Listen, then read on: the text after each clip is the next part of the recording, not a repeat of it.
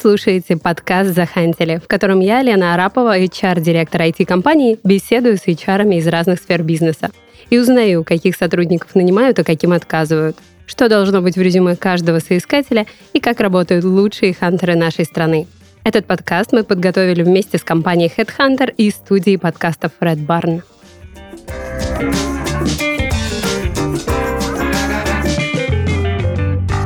Ребят, всем привет! У меня сегодня в гостях Анастасия Воропаева, эксперт ХХРУ, и мы поговорим на тему идеального резюме.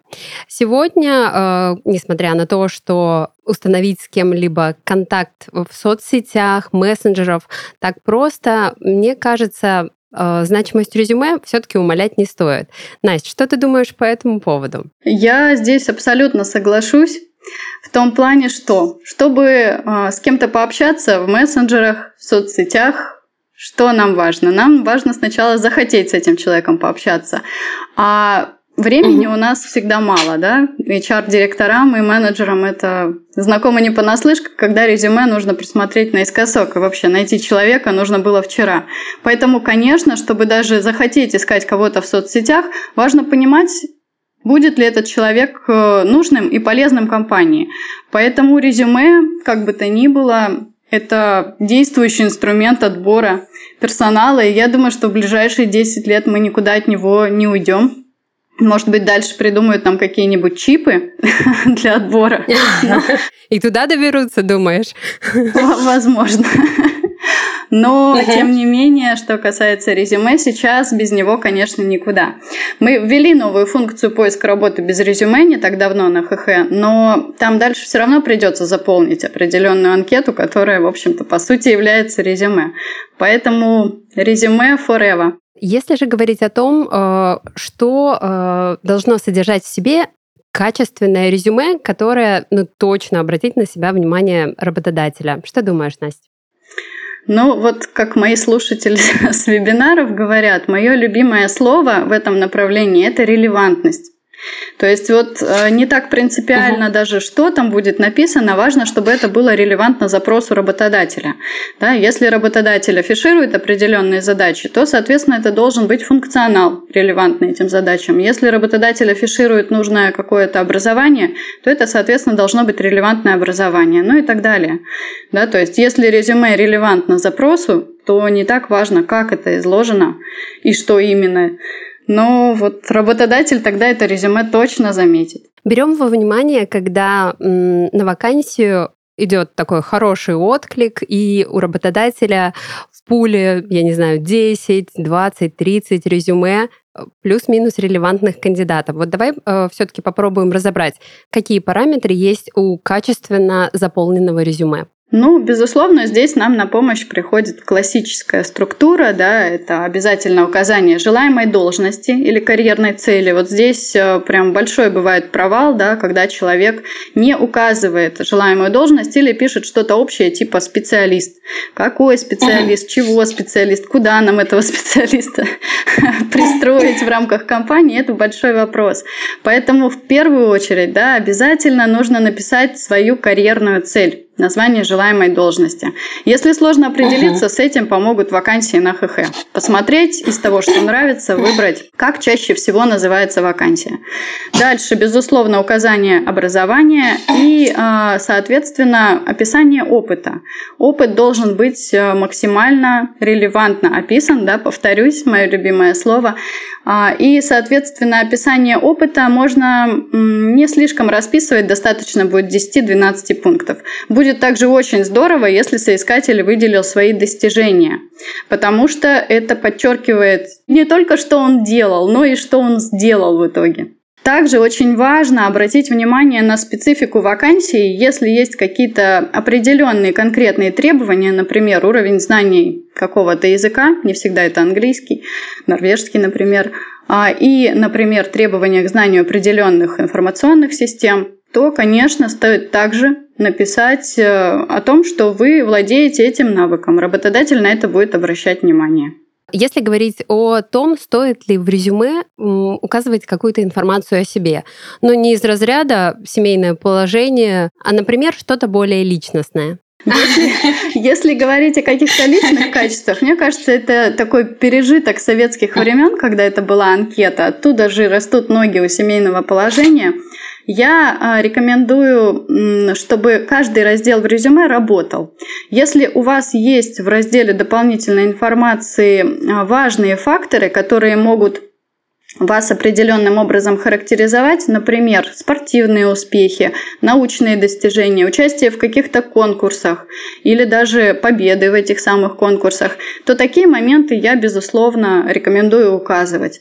Если же соискатель э, одержим идеей написать какое-то небольшое эссе на тему того, какой он человек, каким образом он принимает решения, нужно обязательно смотреть, уместно ли это в рамках его конкретной должности. Вот еще такой вопрос. Э, желаемая должность. Не раз встречала, когда э, кандидат просто через запятую перечисляет, ну, бывает и до пяти наименований должностей. Насколько это уместно и привлечет ли это положительно внимание работодателя? Ну, скорее нет, чем да. А, вообще, да, я 5 это даже не рекорд, я бы сказала, бывало и больше. Да ты что? Да, когда, наверное, строчек 7 а, рекордные, то, что я видела, человек, по-моему, просто перечислил все названия позиций из раздела «Начинающие специалисты». А, но, тем не менее, да, возвращаясь к вопросу, на самом деле нет, не очень это привлечет в позитивном ключе внимание, потому что это возникает ощущение неумения расставлять приоритеты, неумения определиться определиться, неумение выделить главное, либо неразборчивость в плане «ну меня уже никуда не берут, возьмите хотя бы куда-то». Да, то есть ни тот, ни другой расклад не является, конечно же, желательным для а, соискателя, поэтому я, да и мои коллеги, эксперты, советуем такой вариант. Одно резюме, одна карьерная цель. Тем более сейчас на сайте работает поиск по синонимам, и ваше резюме не останется незамеченным Автоматические алгоритмы подтянут его под поиск работодателя по аналогичным должностям. Кстати, то же самое относится э, к странам, куда хочет переехать э, кандидат. Порой бывает тоже очень много стран. Вот насколько это уместно? Или статус «рассматриваю переезд», готов к переезду, его достаточно для того, чтобы тебя пригласили из другого государства порой? Это, в принципе, приемлемо, потому что это просто настройка для фильтра. И если работодатель указывает конкретную страну поиска, то, конечно, ему в первую очередь подтянутся именно те резюме, в которых указана конкретная страна. Поэтому здесь это не столь критично, нежели в указании желаемой должности. Хотя здесь нужно еще смотреть на объем вашего резюме и перечислять все страны мира, конечно, не стоит. Ограничьтесь ну, тремя-пятью приоритетными вариантами. Коль скоро заговорили об объеме, на твой взгляд, Настя, допустимый, э, приемлемый формат резюме? Сколько страниц? А, меня часто мучают вопросом о том, действительно ли резюме должно занимать одну страницу. И многие люди успешно это делают, выбирают шестой кегль, и рекрутер потом с лупой рассматривает одностраничное резюме. Задача выполнена. Да, да. На самом деле одностраничное резюме это, конечно, лучше, чем десятистраничное, согласись, Лен. Его, его как-то легче переварить. Но иногда от этого страдает информативность.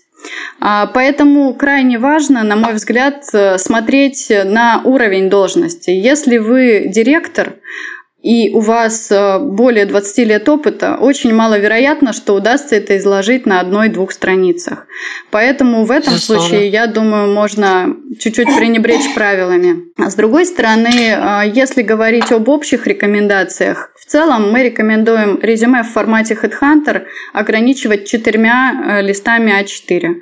А если не в формате Headhunter, то двумя страницами. В чем разница, собственно, в том, что на сайте есть много разделов, думаю, все рекрутеры это знают, и, возможно, некоторые соискатели, да, есть разделы, которые способствуют именно поиску и выдаче резюме в поиск, то есть, например, ключевые навыки, те же самые географические критерии поиска, разделы размещения и так далее, то, чего в стандартном формате нет.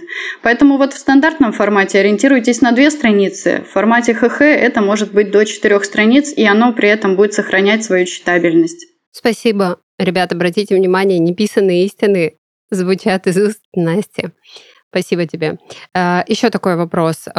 Ты упомянула директора. Вот, предположим, э, тоже не раз встречала подобные резюме, когда человек уже с многолетним опытом, хорошим багажом знаний и умений ищет работу и упоминает в своем резюме буквально все свои предыдущие места работы, вплоть до того, когда он цать лет назад курьером работал, я не знаю, почтальоном, секретарем. Насколько вот это уместно? Конечно же, этого делать не стоит. А, резюме – это не копия трудовой, как я люблю повторять соискателям, это ваш продающий документ. Если информация не способствует вашей презентации как профессионала, то уберите ее из резюме, не тратьте на нее драгоценный объем.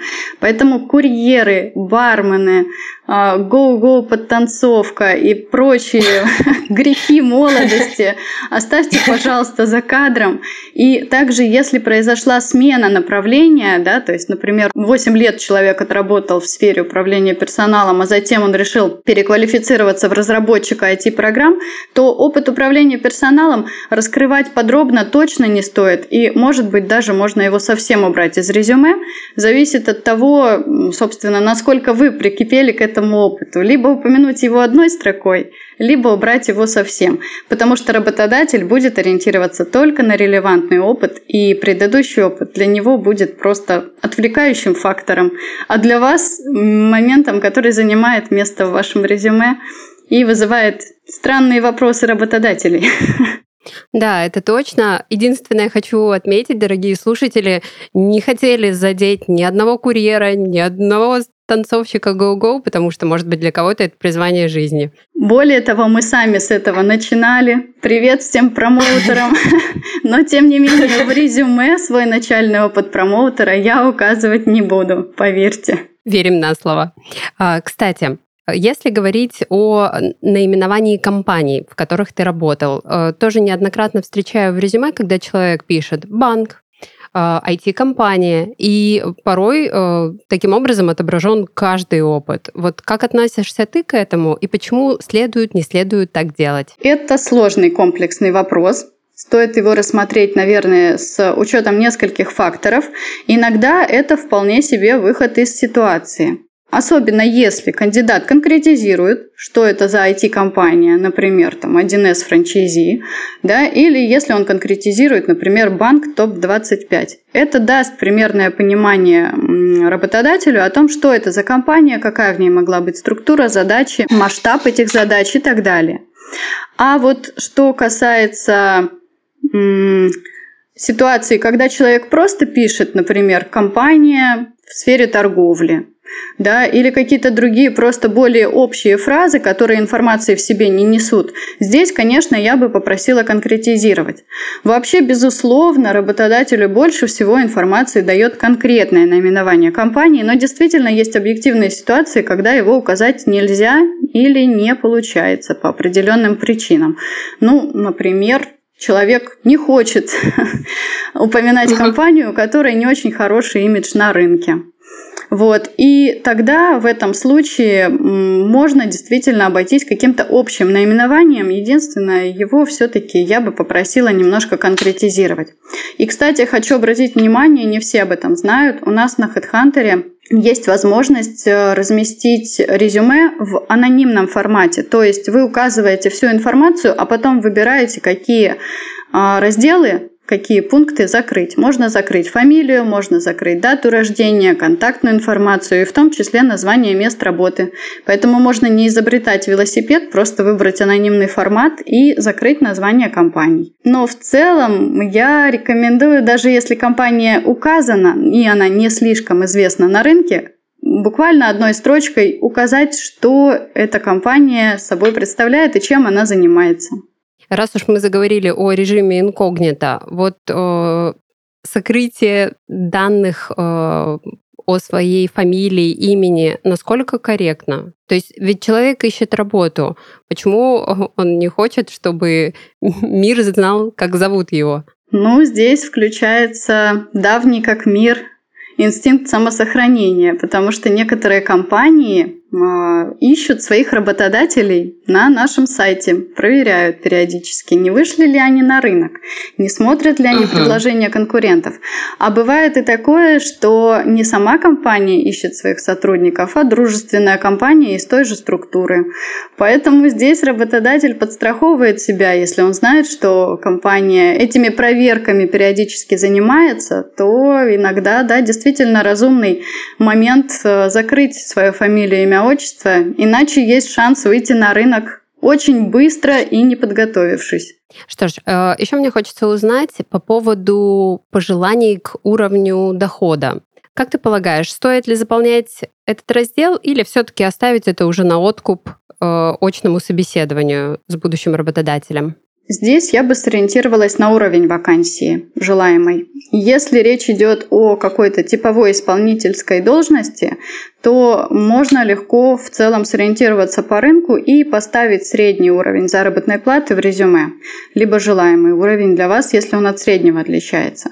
Сориентироваться в среднем по рынку можно при помощи наших удобных инструментов, например, сколько получатель он находится по адресу zp.hh.ru, либо при помощи наших статистических сервисов, которые находятся по адресу stats.hh.ru. Если же речь идет о руководящей позиции, то здесь уже может сильно отличаться уровень дохода от среднего, исходя из масштаба задач, из э, численности коллектива, из э, состояния, в котором человек принимает подразделение. И вот здесь я бы уже рекомендовала обсуждать это очно с работодателем, исходя из совокупности факторов. Еще мне хочется поговорить о таком простом и в то же время очень важном явлении, как фотография в резюме. Настя, что по этому поводу расскажешь? Пожалуйста, добавляйте фотографии в резюме. Они вносят хоть какое-то оживление в, в будни researcher ов. Researcher – это тот человек, который занимается первичным отбором резюме.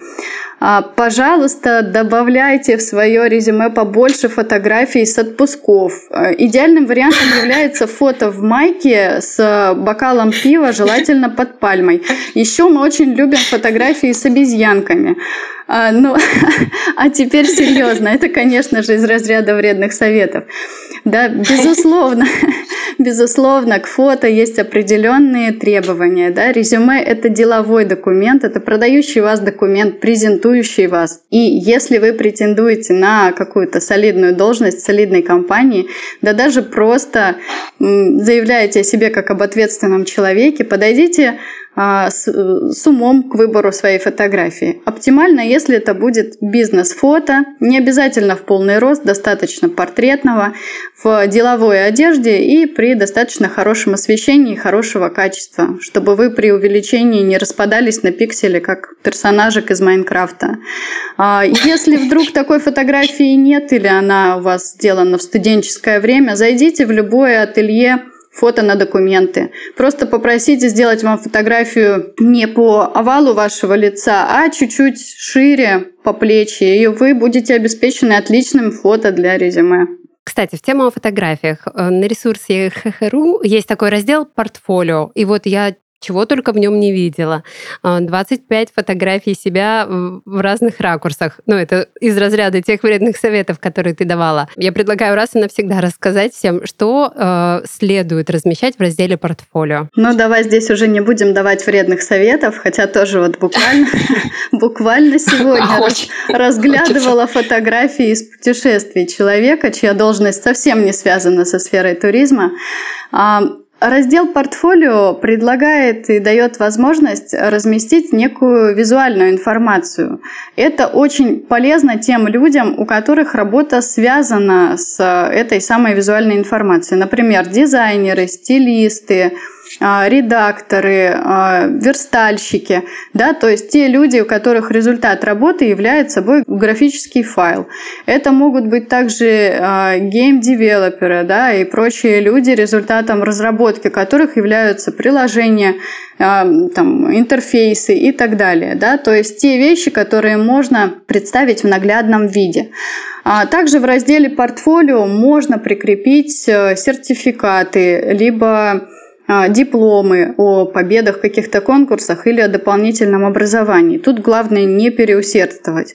Еще здесь можно, в принципе, разместить визуальную составляющую ваших показателей деятельности. Например, для менеджера по продажам можно разместить график роста продаж по его участку благодаря его работе качественной. Вот это то, как я повторюсь, то, что а, вас преподносит как профессионал, профессионала в вашей сфере можно размещать в разделе «Портфолио». Фотографии э, ваши лично с фотосессии, с семейной фотосессии, из путешествий, пожалуйста, не надо. И даже если вы выбираете материалы для портфолио по своей профильной сфере, пожалуйста, ограничьтесь 8-10 файлами, да, иначе слишком много их будет, и опять-таки ощущение, что вы не можете правильно расставить приоритеты. Согласна, э, но не могу не дополнить, друзья. Помните все-таки о соглашении NDA, которое вы подписываете, приходя на работу в компании, и потому что однажды видела и такой кейс, буквально с данными чуть ли не всех сотрудников компании, когда человек разместил вот такие Google Доковские файлы, это на самом деле страшно. Поэтому пожалуйста, не нарушайте коммерческую тайну и размещайте только то, что вы вправе разместить. Мне еще раз хочется акцентировать э, внимание наших слушателей на том, что должно быть указано в опыте. Мы говорили о том, сколько пунктов, строк э, вполне себе приемлемо. Есть ли какие-то рекомендации к тому, э, как лучше изложить информацию о своем опыте и о достижениях? Ну, если можно, я отвечу одним словом. Лучше изложить можно, можно. кратко. Лучше изложить кратко, потому что, ну, даже не то, что кратко, а лаконично, скажем так, да. Не забываем, опять же, про мое любимое слово а, релевантность. И в целом, чтобы ориентироваться на запрос работодателя, было бы очень хорошо, если бы вы перед тем, как составлять свое резюме, посмотрели вакансии Посмотрите 5, 7, 8, 10 вакансий по вашей желаемой должности и сориентируйтесь на то, какие запросы чаще всего мелькают в них. Таким образом, вы определите ключевые задачи и требования для желаемой должности, и это позволит вам составить действительно качественное и продающее вас резюме. Также тем, кто, возможно, не знает, я хочу рассказать, что у HeadHunter есть отличный YouTube-канал, где мы выкладываем большое количество бесплатных вебинаров для соискателей на тему «Как составить резюме» или «Как пройти интервью». Там вы можете получить час концентрированной информации на эту тему совершенно бесплатно от экспертов ХХ. Как думаешь, насколько уместно откликаться э, с резюме, составленным на английском языке, на вакансию, которая изложена на русском? О, Лен, мы буквально сегодня обсуждали с коллегами э, жалобу кандидатов, причем нескольких, на то, что они откликаются резюме на английском, а им приходит либо отказ, либо в ответ они получают молчание. А стоило им откликнуться резюме на русском, как они получили ответ. Поэтому что я хочу сказать? Э, в международные компании, безусловно, можно направлять свое резюме на английском, но не забывайте, пожалуйста, про HR, которые чаще всего являются русскоязычными. Уверены ли вы, что э, тонкости и нюансы вашего опыта человек, который будет просматривать резюме, поймет на 100%. Если не уверены, то я сторонник того, чтобы резюме было на русском языке, либо направить сразу два варианта, на русском и на английском. Пусть русский вариант читают русскоязычные сотрудники компании, а англоязычный экспаты. Таким образом, вы покроете все 100% потенциальных зрителей вашего резюме и донесете информацию до каждого. Мы сегодня много говорили о том, э, какими параметрами должно обладать идеальное резюме, и чаще это шло в разрезе того, у кого уже за плечами хороший опыт. Настя, я предлагаю немного приоткрыть завесу того, э, все-таки, что должно быть в резюме э, начинающего специалиста или того, кто вовсе не имеет опыта работы. Но сделать это таким образом, чтобы э, на резюме вчерашнего студента также обратили внимание. У меня достаточно большой опыт э, работы с начинающими специалистами. У HeadHunter есть направление HH Students, в рамках которого я тоже активно веду консультационную деятельность. И могу сказать, что нынешние студенты отличаются тем, что они очень активны. И чаще всего у каждого из них если подумать, есть возможность написать в резюме довольно много навыков. Во-первых, сейчас э, программы обучения во многом подразумевают э, возможность выполнения практических проектов. Соответственно, если ваши практические проекты, уважаемый молодой специалист, касаются той сферы, в которой вы хотите искать работу, укажите их, опишите, какие задачи вы выполняли в рамках этого проекта. Например, анализ рынка, сравнение конкурентов, свод-анализ, да, а, например, визуализация результатов анализа в виде презентации PowerPoint. Все эти навыки вполне могут пригодиться на позициях аналитиков, администраторов, персональных помощников и так далее. А если же у вас была практика, подработка, стажировка, это, безусловно, тоже информация, которую имеет смысл внести в резюме. А также не стоит забывать про важные общественные функции и проекты. Например, организация какого-то студенческого мероприятия вполне может быть внесена в резюме, особенно если вы хотите идти в ивент-менеджмент. А также очень часто опыт э, деятельности в качестве старосты групп мы описываем как э, опыт работы. Поэтому тут главное подумать, что в вашей жизни перекликалось с теми задачами, на которые вы хотели бы претендовать при поиске работы. И, соответственно, вот именно именно эту часть вашей деятельности, учебы, личной жизни можно описать в резюме, и это вполне может здорово смотреться. Если вдруг с этим возникают какие-то сложности, у нас есть сервис «Готовое резюме», где очень большой поток молодых специалистов получает свое первое качественное резюме. Поэтому я рекомендую не отказываться от хорошего старта и воспользоваться помощью экспертов. Спасибо. Ты знаешь, Настя, для меня сегодня ХХРУ буквально новыми гранями засиял, потому что о некоторых сервисах я услышала впервые. Сопроводительное письмо к резюме. А, Настя, что думаешь по этому поводу? Э, шаблонная ли эта история, то, что никто не читает, или все-таки кандидату не следует лениться и подготовить действительно качественное сопроводительное? Что думаешь? Ты знаешь, Лена, я совсем недавно вела вебинар на тему сопроводительных писем, и чтобы не быть голословной, я провела опрос среди HR-менеджеров и HR-директоров. Если позволишь, я тебя добавлю к этому вопросу. Скажи, пожалуйста, ты обращаешь внимание на сопроводительное письмо? Я хочу сказать, Определенно да. И чем более точечно, проникновенно, возможно, оно написано, тем больше запомнится мне кандидат. Естественно, если это коррелирует с его профессиональным опытом в том числе. Да, обращаю определенно. Я смотрю, ты тоже любишь слово релевантность и корреляция. Так вот, возвращаясь к сопроводительному письму, а, смотрят на сопроводительные письма 90% HR-менеджеров.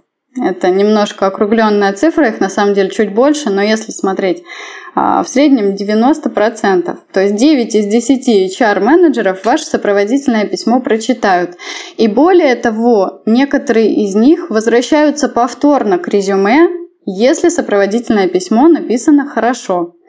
Поэтому, как, как я люблю говорить, здесь дело добровольное, но тем не менее, это ваш дополнительный шанс. Да, вот говорят, что никогда у вас не будет второго шанса произвести первое впечатление, так вот сопроводительное письмо – это тот самый шанс. Я бы его не упускала, а вам решать за себя. А, кстати, да, в подтверждение абсолютно реальной истории знакомых мне людей, когда не дотягивали по опыту, а, не хватало каких-то компетенций, но сопроводительное письмо, это уже позже говорил работодатель, помогло им все-таки получить эту работу. Да, и это здорово, когда есть действительно не один шанс, а в два раза больше. Настя, что думаешь о таких кейсах, когда опыт кандидата фактически оказывается не соответствующим тому, что написано в его резюме? Тут очень интересный вопрос. Если, конечно, я говорю как работодатель, я к этому не очень позитивно отношусь, мягко говоря.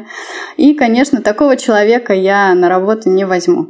За исключением случая, если он немножко приукрасил насчет того, что он это делал, например, в рамках работы, а на самом деле он это делал для своего друга в рамках его юридического лица. Ну, например, он разработал и запустил для него интернет-магазин. Мне, в принципе, не важно, где он этому научился. А вот если человек рассказывает, что он занимался процессом развития сети, а на самом деле после вопросов становится понятно, что он даже не знает, что это такое, вот это, пожалуй, тот случай, когда я даже не удержусь от какой-то негативной своей оценки такого поступка. Вот. А если говорить, например, о случаях забавных, которые были, пожалуй, один из них это совершенно свежий, когда наш Соискатель э, жаловался, что на сайте списали его резюме. Причем списали не просто основы, а списали полностью резюме с проектами и с цифрами. И он был, конечно, очень возмущен. И наша служба поддержки пользователей разбиралась с этим случаем. Такие вот вопиющие бывают моменты.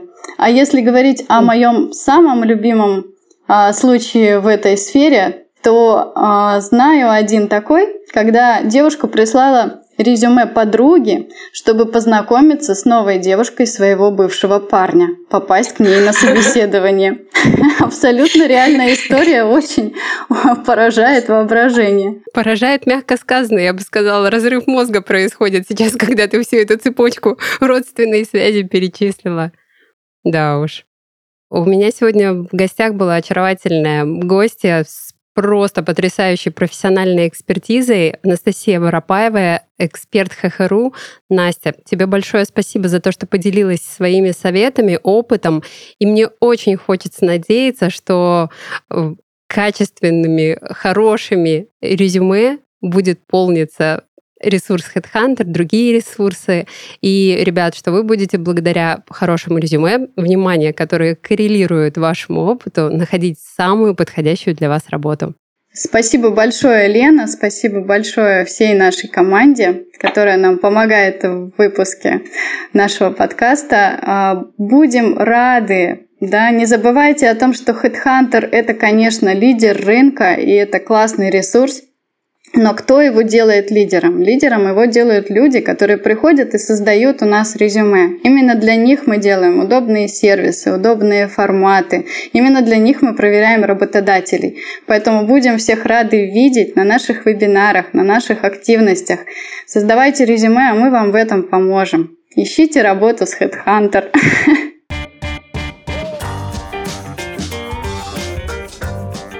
Это был подкаст «Захантили» и его ведущая Лена Арапова. Всем до новых встреч и удачного поиска!